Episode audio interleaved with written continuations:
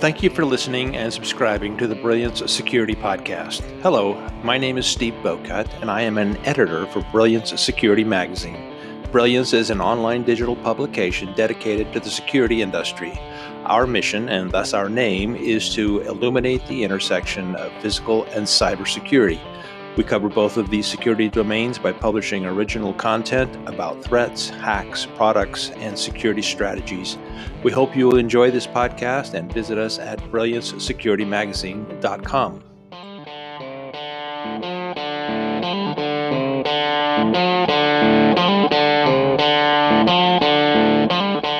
Welcome to the Brilliant Security Magazine podcast, and thank you for joining us today. We appreciate your listening.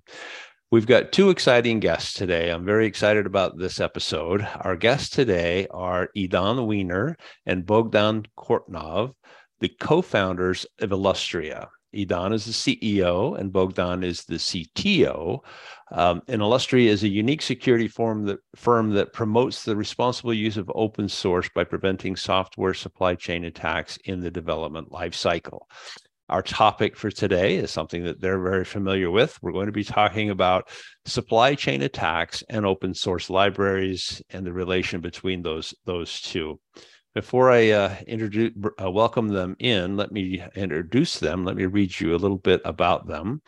Uh, Idan has vast experience in both startup and corporate environments with exposure to international markets. He served seven years as a captain and in the uh, Israeli Naval Academy, leading soldiers and officers in complex classified operations. With seven years of experience in development and information security, Bogdan began his career as a pen tester before progressing to de- developing numerous secure systems. Eventually, he became an information security architect, offering guidance to startup and information security firms on secure architecture and development practices. With that, welcome, Idan and Bogdan. Thank you for joining me today. I'm thrilled to have you here. Thank Hi, thank you. Hi. All right.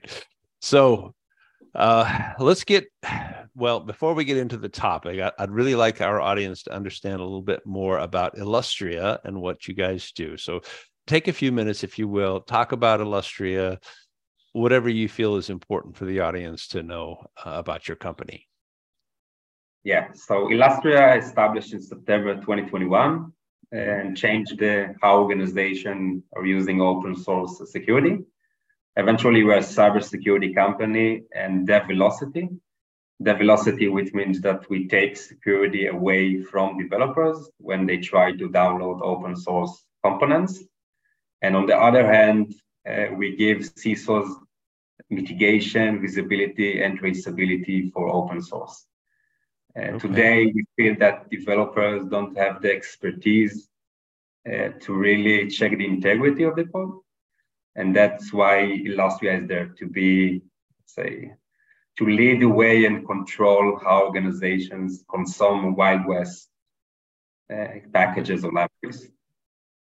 Interesting. So this this idea of shifting security left, right, which is something that we talk about in the industry. So that's what you're doing. Uh, uh just to help me understand. So um, your solution then um, enables developers to be better security people or does your solution enable security people to get involved in the development life cycle sooner or both? I don't know. This is exactly the, the, the use case we are talking. I mean we believe that developers need to focus on, on development. And and uh, last year we will do the security and we want to give uh, the security teams more control about the process. And this is uh, our approach. uh, okay, so it takes a security team, gives them um, a position in the life cycle um, a little further left, earlier in, in the development life cycle, to help to make sure that you know secure code uh, is written by the developers who do what they do. Yeah, maybe to to add, I mean, if we can stop the, the problems of those uh, risks early in the software cycle development, we can reduce a lot of the overhead of those fixes later on straight to production. So yeah. that's why if we can stop it before those open source components enter the organization, in the, this inline approach, we can later on reduce and, and help those organizations. So this is not only the shift left approach, but also the inline approach. Okay.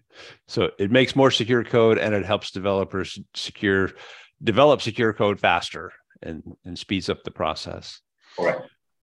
Awesome. All right. So let's let's talk about um, some of the issues around open source libraries. Be very very popular using open source libraries.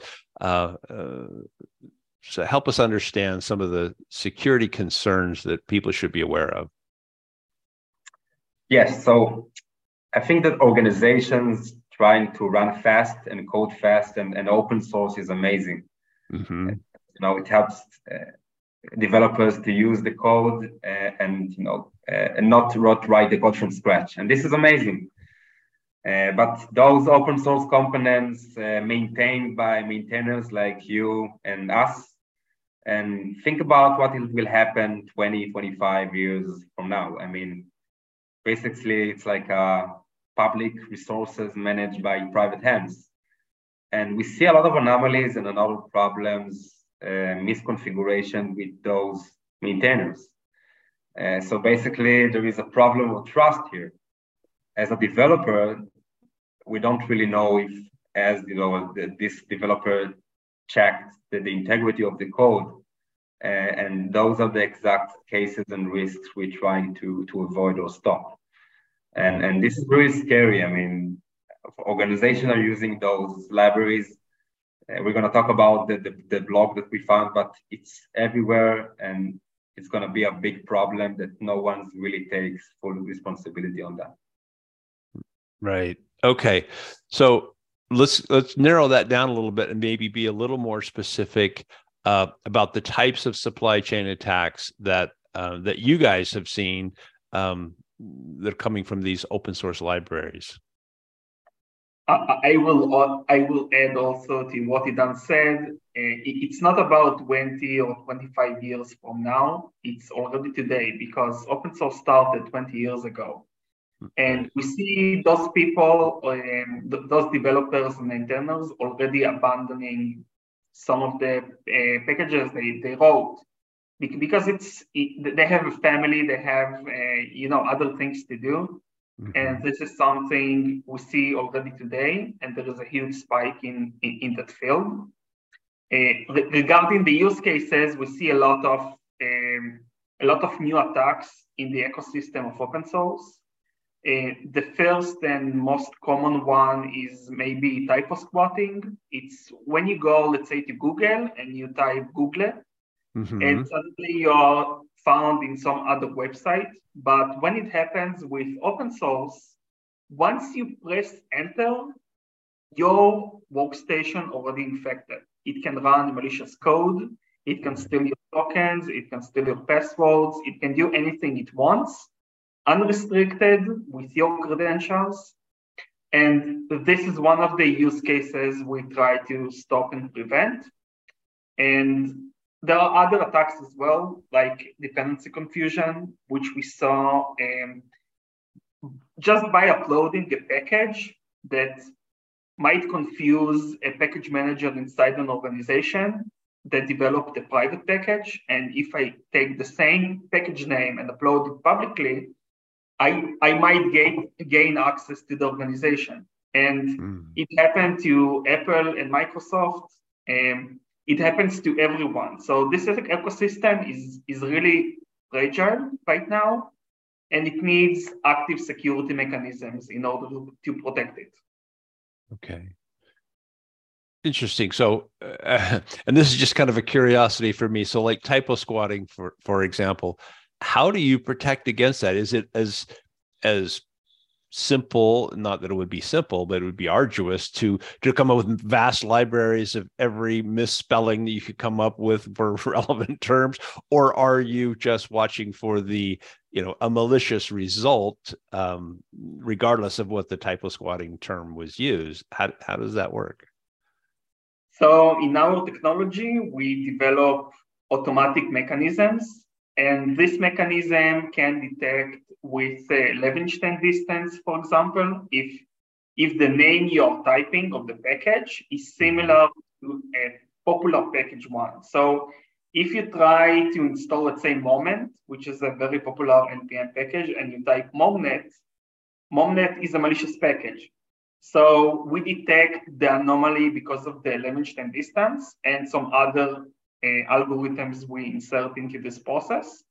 And we basically stop it in a proxy inline way. Okay. And it doesn't reach the developer. Okay. All right. So I'm sure it's an oversimplification, but it, it is at least to some degree, it's like a blacklist of like here here we know here are some some potentially malicious code and if you mistype these words that's what you're going to end up with. So we're just going to watch for those kinds of errors essentially right? Uh, pretty much yeah.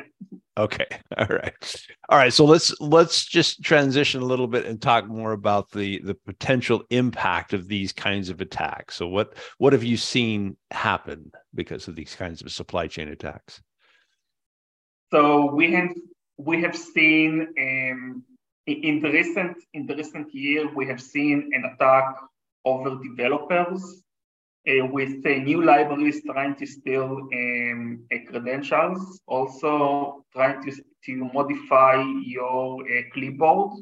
So when you copy paste something, if it has, let's say, a Bitcoin address, it's going to replace it. Uh-huh. So when you try to do some kind of transfer and so on, it's going to intervene. Um, we have seen attacks over um, a lot of type of squatting packages and malicious code inside. So this is, let's say from 2019, we have a very high rise of attacks. We have mm-hmm. seen in uh, 20, 2020 alone uh, more than 12,000 attacks. And this is an increase, increase a drastic increase because up to 2019, we have seen only 2,000, 2000 attacks from the start of the time. So it's something on the rise. Right. And yeah. Okay. Awesome. Also, Go ahead. Uh, sorry, uh, from Gartner point of view, uh, supply chain attacks are ranked as top threat for 2023. And also it's going to be a new vertical in terms of uh, Gartner. And when we ask CISOs today what their top threat, that supply chain attacks. And three, four, five years ago, no one cares about that as well. So we see a shift in the industry. Uh, let's say introducing in let's say 2015, 2016 vulnerabilities SCA, and now it's like the new era of attacks. The post SCA uh, hijackers found a different way to attack uh, the misconfiguration of those uh, maintaining maintainers of the package, and then we call it supply chain. Okay, so and that kind of answers a question that was kind of rolling around in my head. I was wondering, so why the increase? Is it because maintainers used to do a better job of making sure their code was safe and now there's so much of it out there that it's just kind of got out of control and there's so much code that that nobody's really watching it to make sure that it's safe or have the threat actors just kind of come to the realization that there's a lot of vulnerabilities there in the ecosystem and so they're looking harder and and and focused on that area more. Do you have a sense of which of those two or maybe a combination of the both? I don't know. Uh, i think it's more of the second one okay. Because uh, until a certain point there was no like proof of concept that you can abuse this ecosystem. And suddenly when you when we have seen uh, if you know the application CamScanner it, it's a popular android application. You can scan documents and so on. So they they had a similar issue. One of the packages they used uh, was uh, transferred to another maintainer, and this maintainer was a malicious one. Mm-hmm. So they started to, uh, you know, do some code maintenance and so on to, to look to look leg- legitimate. And then they inserted the malicious piece of code that got compiled and shipped to the users on Google Store. So Google had to uh, remove the application from the store, but um, out of 100 million users, there were hundreds of thousands of devices that got infected. And this is was like the, the first use case that you have seen, a very easy use case, because this developer just went to the original maintainer and asked them for the library, and they just gave it to them because it's not theirs. It's it's a free. Right. It's a free right. library. It's open source. Yeah. All right. So thank you. This is all kind of led up to to where I was hoping we would get to in this conversation. So you guys recently published some details uh, regarding the the vulnerabilities in the ecosystem, um, and there was a popular npm package that that had some problems that you guys discovered and wrote about. So maybe you could elaborate on that for us a little bit for those who haven't read your um, your blog post on that. So we have been generating the report for one of our customers, um, like an onboarding report, and suddenly we have we have a lot of automatic mechanisms to detect a lot of issues, and we have seen a package that the domain of the package of the of the maintainer email got expired. Hmm. And we were curious about that. Usually we have the automatic mechanism protecting you in live, like in real time. But we went and, and put some research into that. We actually found out that the domain is expired. So we bought it for about $8. Okay. And we recovered the email. So we created a new email address and we went to uh, npm and github and requested to reset the password. So they sent us the link, and we basically took over the library. We could have uh, been publishing a malicious package if we were the, the attackers. Right. And this package had over 3.5 million downloads a week. Wow. So, yeah. That's and, amazing. Go ahead. Yeah. and with, also with more than 1,000 organizations. This is what important to say. Yeah. So a thousand organizations had downloaded this malicious package. Okay. We didn't publish a malicious package, but we could have. So it could have, right? It, yeah, we, we are we are the good guys, not the bad ones. Exactly. But it also had over 100,000 uh, projects that people at home are using. So mm-hmm. once we publish it, it could have been infected a lot of uh, assets. And really damage a lot of organizations, and it's a very popular library. So it, it, uh, we don't want to say its name because we, we don't want to embarrass the maintainer itself, but it, it's it's a very popular one. Like almost every developer knows it, and then we reached out to the maintainer itself. So we asked him, "Hey, uh, what about this email? What about this package?" So they were a bit curious why they got a lot of security notific- notifications from GitHub. And then they realized, like, yeah, b- because we we contacted them, they realized it was us doing some things. Um, and they told us they just forgot about the library, they, mm. about the sorry. And that's it. Because they're human, they like, yeah, I forgot to renew it and someone to cover it. And it could it could have been a malicious actor, could have been someone that wanted to do harm, and they could have done it in less than eight dollars. So it's a very easy vector for entering and attacking organizations. Right. Wow, that that's a little bit scary, actually. So, um, and if people want to read more about that, um, Illustria.io is that your, your, website? They can go there and read. You've got a blog section, and and it'll show up there. They can get more exactly. details. Illustria.io. Maybe I want to add about this case. What we can learn from that is first of all, those 1,000 organizations are using that this package. So what we could have done is just put some something inside, like a virus, mm-hmm. upload a version, and that's it. It's a zero day. And I can maybe refer that to like an outdated milk that you go into the store and buy, but you already drink it. Yeah. And this is exactly the problem within open source and supply chain attacks. And we feel like not everyone really understand how much it's scary and dangerous because when you understand you're in a problem, it's already too late. Right. And maybe those blogs, you know, can better explain how we are doing that. But it was pretty easy, uh, and it's it's very it's, it's scary that from the maintaining point of view, he forgot about it. Right. So think about the impact, and and forgot about it. I mean, this is amazing. And and and that you guys ran across that particular one um, implies that there could be many many many more. It's not like this was it was terribly unique right? I mean that's that's kind of the position that you believe is that if you guys just ran across this one there could be you know a lot more just like that. Yeah exactly. Okay. I mean, that, that's the problem. I mean it's everywhere. Uh, it's it's it's the let's say the SolarWinds two three four five as we think is already there so we just we need to find them.